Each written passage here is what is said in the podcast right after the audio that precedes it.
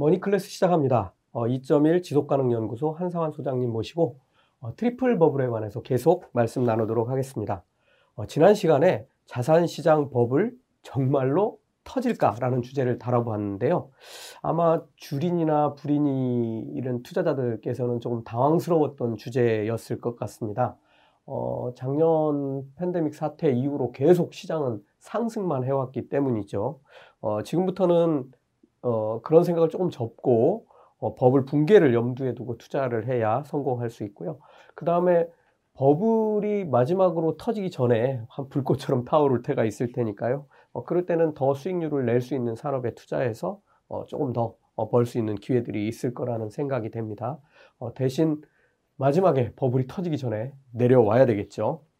어, 오늘은 본격적인 시작에 앞서서 어, 좀 기억이 좀 가물가물하긴 한데 어, 제 기억에는 한상환 소장님 옛날, 옛날에 전설의 새로운 기술 롤러코스터 이거 아주 뭐 당시에 회사에서 뭐 난리가 났던 뭐 그런 기억이 있는데요. 어, 저는 좀 기억이 희미해졌지만 어, 본인 일이셨으니까 좀 재밌게 좀 얘기 좀 해주시죠. 아, 이거 자꾸 아픈 추억을 그렇게 아픈 과거를 되살, 되살리게 만들고 그러시는지 모르겠네. 그때 아, 닷컴 버블 때죠 우리나라 DJ 정부 때고 DJ 정부에서 이제 IT 버블 IT를 갖다가 아, 띄웠고 IT 버블을 조장한 측면도 있죠. 조, 버블이 나쁜 거는 아닌데 음, 그런 면도 있고 그때 떠오른 주식이 두 가지입니다. 하나가 다음이고 하나가 세롬이에요. 전설의 쌍도마차입니다, 진짜. 근데 세롬이 좀 더 셌어요. 세롬이 훨씬 셌고 다음은 그보다 좀 약했죠. 다음은 좀 약했고 네이버는 존재하기도 전이에요, 그때. 정말 전설의 쌍두마차가 두 개가 이렇게 있었는데 전 사실 주식을 두 가지 다 가지고 있었어요. 다 가지고 있었고 사람들한테 이제 돈 번 얘기는 안 하고 깨진 얘기만 주로 했는데 어, 다음에서는 상당히 벌었어요. 그러니까 뭐 한, 한 몇만 원 할 때 들어갔는데 이게 그 10대 1 액면, 액면 분할하고 액면 분할하고 났는데 이게 5만 원에 액면 분할했는데 다시 5만 원 되는데 얼마 안 걸리더라고요. 10개로 쪼갰는데. 5천 원짜리를 만들었는데 다시 5만 원이 금방 되고 그러던 게 한 10몇만 원까지 갔었어요, 이것도. 테슬라네요. 네. 그래서 사실은 그 다음에서는 제가 수익률이 제 기억에 의하면 한 600%는 났던 것 같아요. 네. 근데 세롬이 문제였습니다. 세롬은 이게 한 그것도 뭐 한 몇만 원에 들어갔어요. 한 2만 원인가 이렇게 들어갔는데 5만 원 된 거예요. 그리고 이제 제가 출장을 나갔다 와야 될 일이 있어가지고 해외 출장을 갔다 한 달쯤 지났는데 갔다 와보는데 다음은 막 값이 막 그냥 난리가 나고 막 이랬는데 이거는 그냥 여전히 5만 원인 거야. 그래서 어이씨 뭐 이런 이런 주식이 다 있어 뭐 이러고서는 이게 한 달간 데 하나도 안 올랐단 말이야. 이거 봤는데 그 사이에 10대 1 액면 분할을 해놓은 거예요. 그러니까 제가 2만 원인가 산 건데 그게 50만 원이 돼 있었던 네. 거예요. 네. 벌써. 그리고 이게 주가가 한 20몇만 원까지 갔었어요. 나중에 제 기억에. 그러니까 20몇만 원간건 10대 1이니까 200 몇십만 원 간 거죠. 그러니까 2만 원짜리가 200 몇십만 원 간 거예요. 제 기억에도 쉬지 않고 뭐 한 20일은 상한가 가는 그런 그러니까요. 기억이 지금도 그리고 그때는 이게 주가라고 하는 게 15% 상한이었거든요. 15% 상한이다 보니까 상한가를 가는 날은 그냥 점만 딱 치게 이게 이게 일본 그래프가 없어요. 그냥 점, 점, 점, 네. 점 이렇게 올라가요. 매매 거래도 별로 없고. 네. 그 빠지기 시작하면 점, 점, 점, 점, 점 이러고 빠져요. 매매 거래 없이. 네. 굉장히 주식하기 힘들었고 그때는 네. 예, 이거 가지고 주가는 그렇게 뛰었어도 이거 가지고 돈 벌기는 힘들었던 게 파, 매매 타이밍을 잡기가 굉장히 어려, 어려웠던 주식이에요. 사람이 빠질 때 팔 수 없는 못 팔아요. 네. 그리고 없어서. 그러니까 사, 살라고 올라갈 때 살라고 주문을 매수 주문을 쭉 넣잖아요. 체결이 안 되고 그냥 음. 가요. 어느 날 체결되면 그게 꼭지야. 그렇죠. 그다음부터 떨어져. 네. 그리고 쫙 이제 계속 매도를 내요. 그럼 안 팔려. 네. 어느 날 팔리잖아요. 그럼 그게 바닥이야. 그러니까 뭐 기세 상한가 하한가를 계속 그렇죠. 기세 상종, 기세 하종을 왔다 갔다 하는 주식인데 이게 그러다 보니까 이게 매도 매수의 타이밍 잡기가 굉장히 힘들었고요.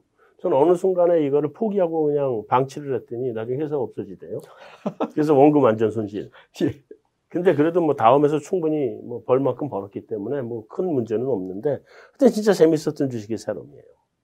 근데 이게 자산이라는 측면으로 보면 지금은 재밌으시지만 아프셨을 거 아닙니까? 많이 아팠죠. 근데 그래도 그때는 저도 젊었을 때고 큰 돈이 들어가 그 당시에 그 젊은 나이에는 굉장히 큰 돈이긴 했는데 네. 지금 생각해 보면 그렇게 큰 돈이 아니었거든요. 네. 그러니까 상대적으로 이제 충격이 덜한 건데 이게 돈을 많이 집 자기가 넣을 수 있는 한도보다 더 많이 들어간 주식들이 있을 수 있잖아요. 네. 그러면 그 충격이 한동안 갑니다. 네. 네. 어쨌든 소장님은 그뭐 다음에선 성공했지만 새로운 기술은 완전 실패한 케이스가 될 것 같은데 네. 어쨌든 실패한 얘기만 그렇게 부각을 하시나? 아, 누구나 네. 실패할 수 있죠. 네네. 어쨌든 작년과 달리 이제 지금은 이제 모든 종목이 가는 이제 그런 때가 아니니까요. 산업도 그럴 거고요. 네. 특히 이제 주식 시작하신 지 얼마 안 된 분들은 조금 마음을 다잡아야 될 때가 온 것 같습니다. 네. 어, 지금 제가 투자자들을 보면 하루라도 주식이 안 오르면 뭔가 좀 그 인상이 찌푸러질 정도로 그 지금 뭔가 불안하죠. 마취된 건지 환각에 빠져 네. 있는 건지 좀 그런 느낌이 거죠. 많이 듭니다. 예, 예. 네, 뭐좀 소장님은 이런 부분 어떻게 보세요? 어, 제가 앞부분에서도 잠깐 말씀을 드리긴 했는데, 이 주식 절대로 이 바닥에서 먹고 이마에서 빠져나올 생각하면 안 돼요. 어, 그럼 피해 봅니다. 그 제가 새로움에서 그러다가 결국은 완전 망한 건데, 어, 그렇게 생각하시면 안 되고요. 첫째는. 그래서, 음, 좀 웬만큼 이게 눈에 보이, 바닥으로 떨어질 때도 웬만큼 눈에 보일 정도로 돌아섰을 때 들어간다. 그래도 충 먹을 건 충분히 있습니다. 그때 들어가고 나오는 것도 상투 확인하고 꺾였다 그러면 그때쯤에서 파는 걸로 이렇게 생각하시는 게 제일 이렇게 아주 유명하게 무릎에서 사서 어깨에 팔아라. 제가 30년 동안 주식하고 난 다음에 배운 게 이겁니다. 진짜. 네. 그거 하나 있어야 되고요. 두 번째는 정말 부자들은 유동성장만 먹고 나옵니다. 네.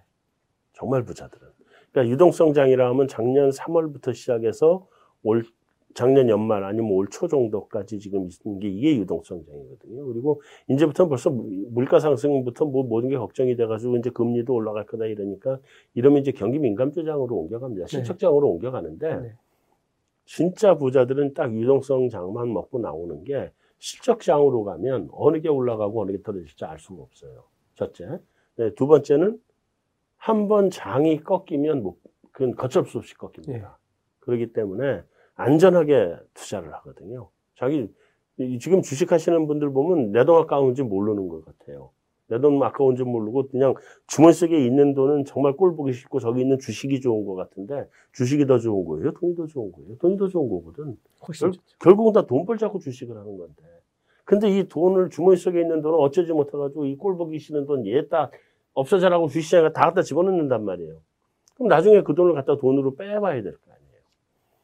돈이 항상 가장 중요한 건 돈입니다. 이게 돈을 어떻게 안전하게 내 돈을 지킬 거냐.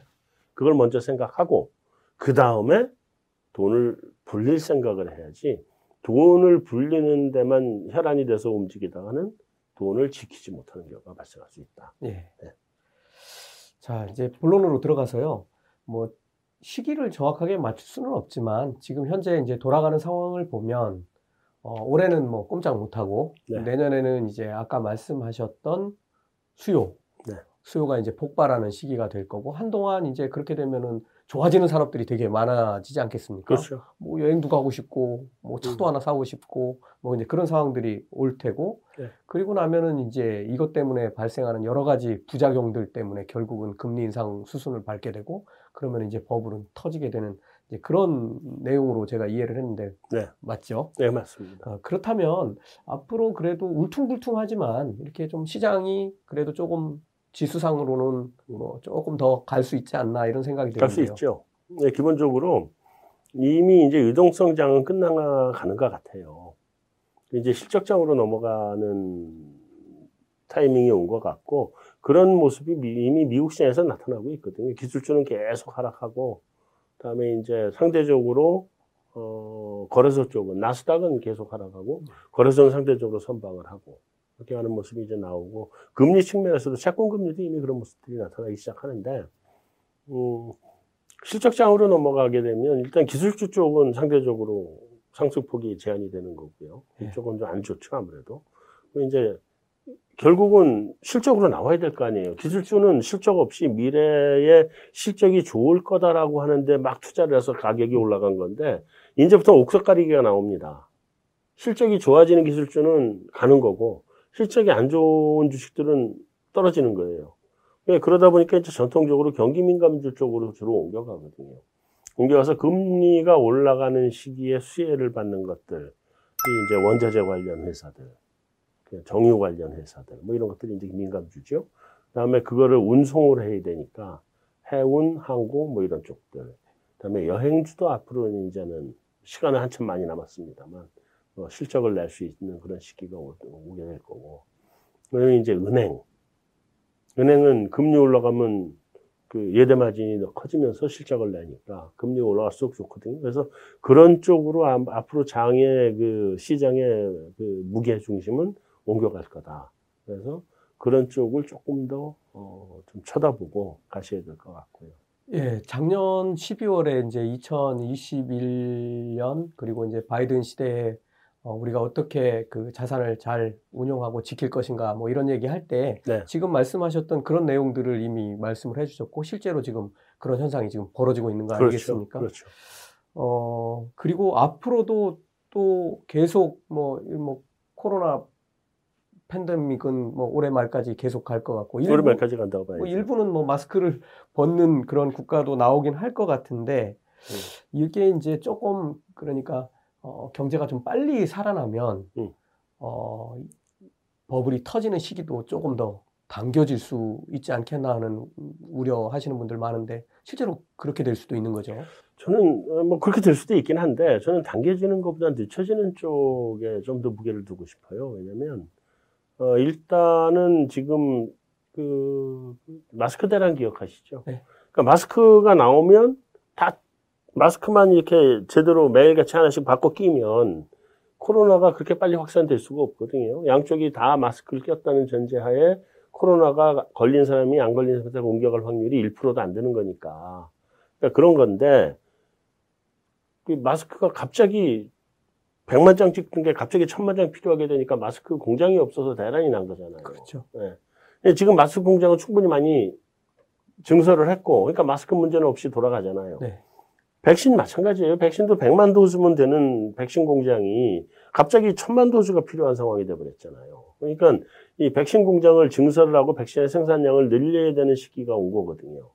근데 그게 아직 제대로 안 돼 있어서 당초 예상에는 올해 말 정도면 전 세계가 집단 면역에 들어갈 수 있을 거다. 최소한 선진국들은 집단 면역에 들어간다라고 네. 생각을 했는데 그게 조금 이 대란 때문에 조금 늦어지는 거 아니냐 하는 게 한 가지 우려고. 네. 두 번째는 그 사이에 이제 변종들이 나오기 시작했잖아요. 이 변이들 때문에 기존에 만들어 놓은 백신이 소용이 없을 수도 있고, 그래서 이미 미국에서는 그, 그 누구죠? 그, 그 미생, 전염병 연구소장 음, 파우치, 파우치. 앤소니 파우치가 벌써 내년에도 마스크를 끼고 다녀야 될지도 모르겠다는 얘기를 하기 시작하거든요. 그렇다는 얘기는 상대적으로 경기가 살아나는 시기는 어, 올해 하반기보다는 늦춰질 수 내년 상반기 정도로 늦춰지지 않겠나는 게 제 생각 한 가지 생각이고요. 사람들이 어느 순간에 에이 죽든 말든 한 관계 없어 그냥 나 세계 여행도 다니고 뭐도 하고 하려는 게 일반화되면 모를까 그렇게 될 수도 네. 있어요. 네. 뭐 저는 못 고치고 몇십 년 갈 수는 없잖아요. 그렇죠. 그러니까 그렇게 될 수도 있는데 그렇게 되면 뭐, 모를까 그러지 않으면 아무래도 시기는 조금씩 조금씩 해서 음. 늦춰져 갈 것 같다. 그리고 늦춰져 가는 만큼 계속 시장에 돈은 퍼부어야 될 거기 때문에 버블은 계속 더 쌓여간다. 네. 어, 조금 옆으로 세서요. 네. 어, 최근에 이제 안전자산인 금하고 네. 사실은 이제 비트코인하고 금 같이 가다가 네. 지금 완전히 디커플링 돼가지고 어, 금은 그냥 원래 가던 길을 가고 있고 비트코인은 지금 날개를 달고 올라가고 있는데 네. 이게 이제 보면 어, 주식 시장에 대한 우려, 음. 또뭐 부동산에 대한 뭐 우리도 우려 이런 것들이 뭐 안전 자산인 뭐 비트코인은 정해져 있는 만큼만 있는 거니까요. 네. 그쪽으로 옮겨가면서 버블이 그쪽에 가서 붙는 게 아닌가 뭐 이런 얘기들도 좀 있는데 네. 소장님 견해는 어떠세요? 일단 최근 비트코인이 안전자산이라고 사람들한테 잘 알려져 있는데 사실 비트코인이 안전자산인가요? 난 어, 저도 그거는 솔직히 그 부분이 그 부분이 의심스러운데 사람들이 다 이상하게 안전, 비트코인을 안전자산이라고 여기거든요. 네. 주식의 대체 자산으로 보고. 그래서 그쪽으로 돈이 몰려가고는 있으나, 아, 비트코인은 저는 사실은 비트코인 가지고 돈을 좀 벌었습니다. 아주 옛날에 뭐, 비트코인 하나면 뭐 피자 한 판 먹는다 뭐 이런 시절이니까 정말 그 호랑이 담배 먹던 시절에 아주 옛날에 그때 그 비트코인을 계속 가지고 있었으면 저는 지금쯤 여기 안 나옵니다. 네. 근데 한 50% 먹고 나왔는데 몇 가지 문제가 있는 게 첫째는 비트코인이 옐런이 경고를 하죠. 네. 아, 이거는 통화로서는 기능을 못 합니다. 얘는 절대 통화로 기능을 못 하고 그럼 투자 자산으로 기능을 해야 되는데 투자 자산으로 기능을 하려면 뭔가 생산해서 부가가치를 창출하는 게 있어야 되잖아요. 그러니까 뭐 공장을 돌려서 벌- 돈 벌면 배당을 하고 이런 걸 해야 되는데 비트코인이 아직 그걸 못 하고 있거든요. 네, 그거에 대한 수익 모델을 언제가 찾을 수 있을지는 모르겠으나 현재로서는 그 수익 모델을 찾지 못하고 있기 때문에 비트코인의 미래에 대해서 그렇게 긍정적으로 보지를 않고 있는 거고요. 새로운 기술 같은 그런 잘못하면 범용 기술로 어, 퍼져나가 버리고 끝나는 새로운 기술이 그거잖아요. 우리 지금 카카오톡 가지고 전화하고 뭐 중국 애들 위챗 가지고 전화하고 뭐그 기술이 새로운 기술이 만들어낸 기술이란 말이에요. 예. 음, 그래서 그게 굉장히 획기적인 기술이었는데 그 기술이 돈 만들어내는 기술은 아니었던 거죠. 비트코인들 보면 돈 만들어내는 기술이 아닐 가능성이 굉장히 커요.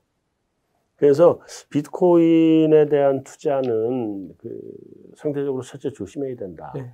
네, 두 번째는 이거는 1년 365일 24시간 쉬지 않고 거래가 되거든요. 네. 한 번 시작하면 잠을 못 자요. 주식도 그런데요. 한국 주식하고 아, 그러긴 하지만 이건 더 심해요. 네. 거래가 워낙 급등량이 심해서 네. 이거 잘못하면 폐인 된다. 네. 비트코인 잘못하면 비트 폐인 된다. 네. 제 생각입니다. 네, 알겠습니다. 어, 작년 말부터 이제 2021년 전망할 때, 네. 어, 올해는 정말 울퉁불퉁한 한 해가 될 거고, 주가는 상대적으로 크게, 어, 많이 오르지 못할 거라, 이런 전망을 이제 뭐 저도 그랬고, 소장님도 네. 하셨는데, 네. 뭐 그래도 좀 전체적인 주가 전망 올해는 어떻게 보십니까? 저는 이제 궁극적으로 올해 주가는 간다고 봅니다. 그러니까 아까 말씀드렸던 것처럼. 근데 다만 이제 코스닥보다는 코스피 쪽이 고- 우리나라 주식을 중심으로 미국도 마찬가지겠습니다만 조금 더 어, 두각을 나타내지 않겠나 하는 생각은 들고요. 네. 다만 코스피이고 코스닥이고 간에 지금 뭐 그도 최근에 작년 연말부터 올 초까지 해서 굉장히 많이 올랐죠. 네. 너무 이상 급등이었고 그거에 적응해가는 기간은 필요하다. 그러니까 적응해가는 기간이라고 하는 게 뭐 심리적인 적응이라는 것도 있는데 반대로 또 이런 것도 있어요. 연기금이 뭐 자기 원래 한도라는 게 있잖아요. 그렇죠. 그 한도가 지금 확 올라버렸단 말이에요. 주가가 올라. 네. 제, 저 자리까지 갈 때까지 계속 팔 수밖에 없잖아요. 네. 팔고 요 자리까지 오면 그때 이제 적응이 된 거거든요. 그러니까 그런 기간은 어, 거쳐야 된다. 네. 그다음에 이제 외국계 자금 우리나라에 들어와 있는 자금들도 액티브보다 패시브가 많거든요. active들이 들어왔다 다 깨지고 나가서 active 이제 잘안 들어오니까 우리나라에 passive도 그 조정을 해야 되고 예. 어, 뭐 그런 것 때문에 시간은 좀 걸리겠습니다만 어, 올 한 상반기는 뭐 별 재미 못 보고 하반기쯤 가면 다시 재미 보지 않을까 이런 생각인데 예. 알수 없죠 세상이라는 게 뭐 어느 날 갑자기 무슨 일이 터질지 모르기 때문에 예. 네. 자, 그러면 부동산 시장도 좀 생각을 해봐야 되는데, 네 우리나라 같은 경우는 뭐 주식 비중이 뭐 20%도 안 되는 뭐 그런 상황이지만 부동산에는 엄청나게 많은 돈이 들어가 있고 7, 80%쯤 예. 빚까지 내서 다 들어가 있잖아요. 영끌을 하고 있고 네. 어쨌든 뭐 부동산 시장은 뭐 최근 7, 8년 계속 올라온 그런 상황이고 네. 어떻게 보면 법은 부동산에 더 끼어 있는 그런 느낌도 지금 드는 상황인데 네. 어, 부동산 시장은 어떻게 보십니까? 뭐 똑같은 거지만 부동산 시장은 사실은 가장 투자하기 좋았던 적긴 2013년이었었어요. 네. 2013년이 왜냐면 이제 2011년 재정위기 터지면서 계속 결국 이명박 정부에서 부동산 시장을 잡았거든. 그래서 시장을 잡을 줄 아는 정부에서 잡으니까 확실히 잡혔죠. 그러면서 이명박 정부에서 뭐 여기저기 뭐 이렇게 했는데 계속 하강 이제 마침 유럽 재정 위기가 같이 겹치면서 경기는 계속 침체로 들어갔고 2013년에 박근혜 정부 들어서기 직전이 가장 암흑기였어요. 네. 그 박근혜 정부가 들어서면서 그 이제 초대 장관 서 국토부 장관 어, 서성환 장관인가요? 어, 거기 이제 부동산 살리겠다고 정책을 내놓기 시작을 했고, 그 바로 직전에 KDI에서 부동산 팀에서 어, 부동산 시장에 대한 보고서도 나왔고, 살려야 된다는 얘기가 계속 나오고 있는 상황이었거든요. 그래서 저는 박근혜 정부가 들어서면 부동산 시장을 살릴 거라고 생각을 했어요. 계속 살리는 정책들이 나왔고, 그래서 2013년 상반기, 원래는 2008년 말, 2009년 초에 한번 부동산 시장에 들어갔었는데, 이번에는 2013년 상반기에 집중적으로 또 들어갔어요. 뭐 들어가는 방법은 여러 가지가 있습니다. 네. 어, 어. 다 집중적으로 들어갔고, 그리고 그때 뭐 주변의 부동산 팀들한테도 지금 들 타이밍이니까 들어가라고 제가 여러한테 알려줬고, 어, 근데 뭐, 강남, 강북 뭐 이런 데 아주 유명한 단지들은 걔들이 많이 들어갔죠. 저는 특별히 추천한 건 상계 주공 7단지인가 9단지인가 뭐 여기를 특별히 추천을 했었는데 거기가 대박 터진 데가 됐죠. 뭐 소장님 추천하셔가지고 돈 번 사람들 저한테 와서 밥 산 사람도 있습니다. 여러 명 여러 명이 성공했죠. 근데 타이밍 그때 들어갈 때였었고요. 지금은 사실은 한 18년 정도부터는 저는 발을 빼기 시작하고 있는 중이에요. 예. 현금화를 벌써 돌리고 있는 중인데 어, 지금은 작년부터는 제가 그랬어요 사람들한테 팔 때도 살 때도 아니다. 예. 왜냐면 사기에는 앞으로 올라갈 게 얼마 안 남았어요. 주식하고 똑같은 거죠. 그리고 깨지면 박살납니다 부동산은. 네. 부동산은 못 빠져나와요. 예. 황금성이 없어요. 네. 주식은 황금성이 있거든. 아무리 주가 떨어져도 팔고 나올 수 있는데 부동산은 떨어지면 팔고 나오질 못해요. 매수가 없어져서. 그래서 이제 사기에는 부담스럽고 그럼 판다고 하기에는 앞으로 1, 2년은 조금 더 오를 것 같아요. 조금 더 오르고 난 다음에 꼭 팔아야 되는 사람들은 한 1년 정도 좀 더 기다렸. 올해부터 사실은 시기를 봐가면서 매도 타이밍을 조율을 해 들어가는 그런 때로 와 있다 이렇게 생각을 하고 있습니다. 예. 한 가지 더 들여다봐야 되는 게 이제 중국 경제인데요. 네. 중국은 자기들이 사고 쳐놓고 작년에도 플러스 성장을 했지 않겠습니까? 네. 어, 올해와 내년에는 훨씬 더 높은 성장률을 보일 걸로 어, 예측들을 하고 있는데요. 어떻게 네. 전망하시나요?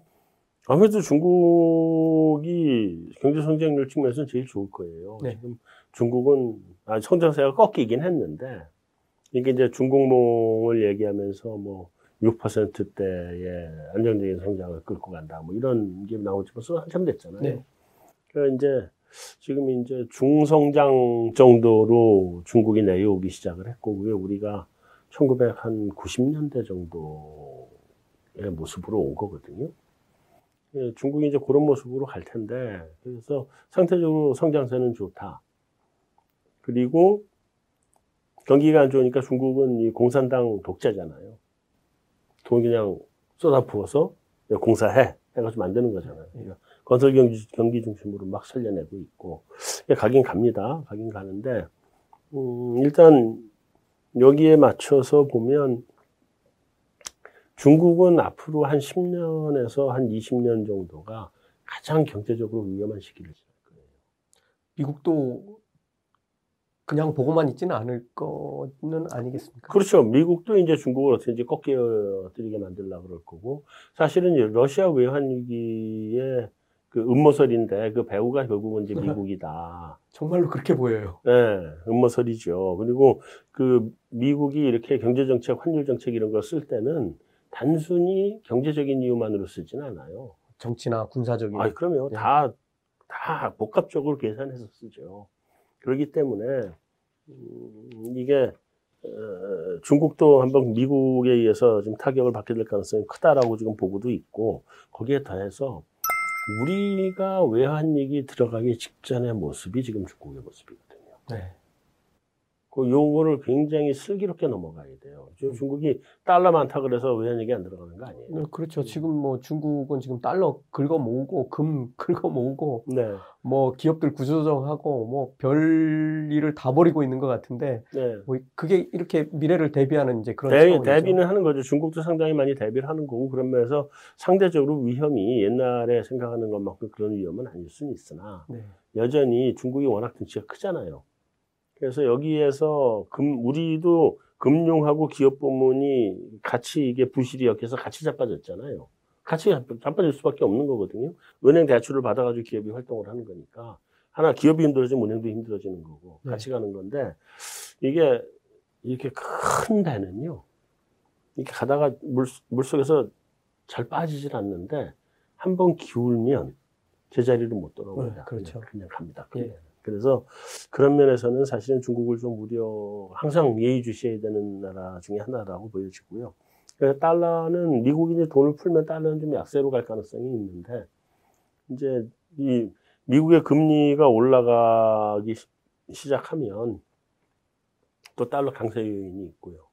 원화는 어, 우리가 지금 해외에 나가 있는 개인 투자 자산 같은 게 워낙 많아서 이 원화는 앞으로 경제 위기가 오면 점점 점점 어, 강한 통화로 갈 가능성이 높아요. 엔화처럼. 엔화처럼 예. 그렇게 갈 가능성이 높은데 아직은 그게 본격적으로 온 단계는 아니거든요. 네. 아직은 모습은 약하고 거기다가 위안화하고 지금 연동이 돼 있고 그래서 원화는 어, 앞으로는 뭐 위안화의 움직임에 상대적으로 조금은 덜 따라가는 그 이전에 비하면 예. 그런 정도의 형태로 같이 움- 이제 움직여 갈 거다 이렇게 보여지고요. 음, 지금 제 관건은 뭐 미국이 대놓고 지금 중국 견제잖아요. 예. 음, 경제도 그렇고 군사도 그렇고 모든 면에서 대놓고 중국 견제고. 뭐 트럼프 같은 경우는 이제 주로 무역 가지고 했는데 네. 제가 이렇게 드는 느낌으로는 금융으로 완전히 제압할 것 같은 이런 분위기가 금융- 슬슬 나오고 있는 것 같아요. 금융도 있고요. 그래서 중국이 시장 개방을 늦추는 것도 그래서 그래요. 예.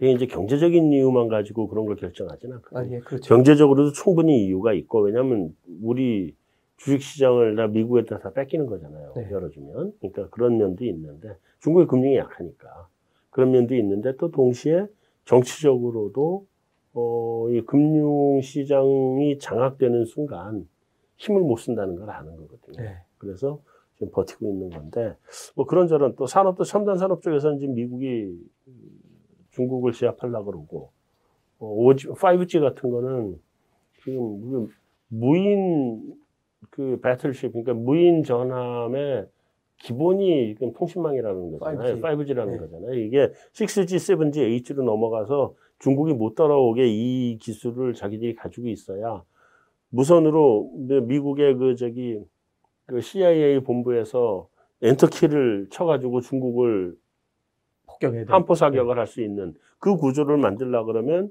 5G 기술을 일- 중국을 죽이고 자기들이 가지고 있어야 되는 거기 때문에 화웨이를 때린다는 거거든요. 예, 그렇죠. 네, 뭐 그런 것들인데 그래서 그런 부분들을 생각을 해보면 지금 우리가 어, 중국에 대해서는 어쨌든 조금은 좀 어, 조심 스러운 눈으로 쳐다보면서 가야 되지 않나 하는 생각입니다. 예, 뭐 투자도 역시 마찬가지일 거라는 생각이 들고요. 네. 어, 요즘 투자자들께서 이제 S&P 500 빅스 지수 같은 이런 공포 지수를 지표로 많이 활용하고 있는데요. 네. 이게 그 지수 옵션의 향후 그 30일간 변동성에 대한 어, 시장의 기대 지수잖아요. 네, 네. 어, 이게 이제 시장하고 반대로 움직이는 특성이 있는데, 네.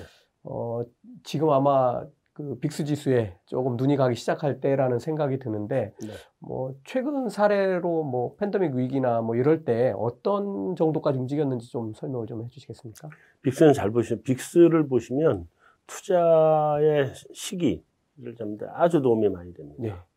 네. 이제 그 선물의 그 선물 옵션, 지수 옵션의 내재된 변동성이거든요. 이게 네. 이제 거꾸로 계산을 해야 되는데 굉장히 복잡한 수식을 통해서 결정을 하는데 그 이게 우리 저거에서 배우는 그 통계학에서 배우는 표준 편차를 네. 계산하는 거거든요. 네. 어, 그런 건데 이게 어, 0에서부터 100까지 갑니다.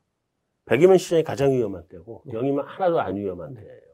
근데 시장이 하나도 안 위험한 때는 없잖아요. 없죠. 그러니까 보통 10에서 20 사이를 왔다 갔다 합니다. 아주 안전할 때는 네. 10에서 20 사이에서 왔다 갔다 해요. 시장이 위험할 때는 80을 넘어갑니다. 80 정도 가면 뭐 100% 위험한 경우는 여태까지 딱한 번밖에 없었어요. 어, 있었습니까? 있었어요. 언제죠? 그 미국 테러 당할 때? 월- 월드 트레이드 센터 아, 그러니까요. 때. 그때 시장이 3일 동안 닫혔어요. 예. 그러니까 이거는 거의 100%였어요. 네. 근데 그 이제 그 숫자는 안 나와요 거기는. 네. 왜냐면 문을 닫아버려서. 근데 그게 이제 우리가 본 거는 아니지만 거의 그때가 그랬을 거다라는 생각이 시장이 문을 닫은 건 100% 아니에요. 근데 어, 서브프라임 때도 80. 네. 이번 팬데믹 때도 최고가 80까지 갔어요. 네. 장중에 간 건데. 그러니까 80 정도 가면 맥스를 간 거예요. 그러니까 80 정도까지 왔다. 그럼 돈 들고 준비해야 돼요. 들어가 사야 돼, 이제부터는. 이제 좀 떨어지기 시작하면서 저는 한 60 정도 내려오면서 다 사기 시작을 한 건데, 또 이제 들어갈 준비를 하고 있어야 되고요. 네. 이게 20 근처로 오고 20 아래로 내려간다 그러면 나올 준비를 해야 돼요. 네. 그러니까 거꾸로. 보통은 보면 뭐 한 20에서 30 사이? 뭐 그런 정도 왔다 갔다 하는 것 같은데, 최근에 보면. 이 최근에는 이제 변동성이 많이 낮아져서 한 25를 놓고 위아래로 네, 이제 그렇죠. 움직이고 있죠. 그러니까 말씀드린 것처럼 아직은 들어가서 15가 될 때까지 먹을 게 조금은 남아 있다. 음, 그런데 진짜 이 부자들은 돈 많은 부자들은 60에서 들어가서 25 되면 나온다. 다 뺐다. 예, 남을 게 그렇게 많지 않기 때문에. 예. 네. 알겠습니다. 어, 마지막으로 네. 이 버블이 붕괴했을 때 네. 어쨌든 내가 자산을 팔아치우면 돈으로 갖게 되잖아요. 네. 어떤 돈을 갖고 있어야 됩니까? 어떤 돈 갖고 있, 전 달러요. 달러. 네. 아직은 달러가 맞는 것 같아요. 전, 전 그래도 원화를 주장을 하는데 원화도 좋아졌다. 왜냐면 내가 한국 사람이기 때문에 예. 한국에서 살 사람 입장에서 원화를 가지고 있어야죠. 예. 그러니까 그 환유 환 리스크에 우리가 노출이 안 되잖아요. 우리 네. 입장에서. 우리 네. 달러 가지고 있는 건 환 리스크에 노출이 되는 거거든. 그래서 노출되는 포지션이 싫으니까 예. 그렇게 하는데 아직은 그 세상이 힘들면 달러 강으로 가는 건 맞는 것 같아요. 예. 아직은. 그리고 엔화도 강으로 가거든요. 그러니까 엔화를 갖고 있는 것도 괜찮아요. 예. 근데 그럼 원화가 그럼 엔화 같은 모습으로 언제쯤 갈 거냐잖아요.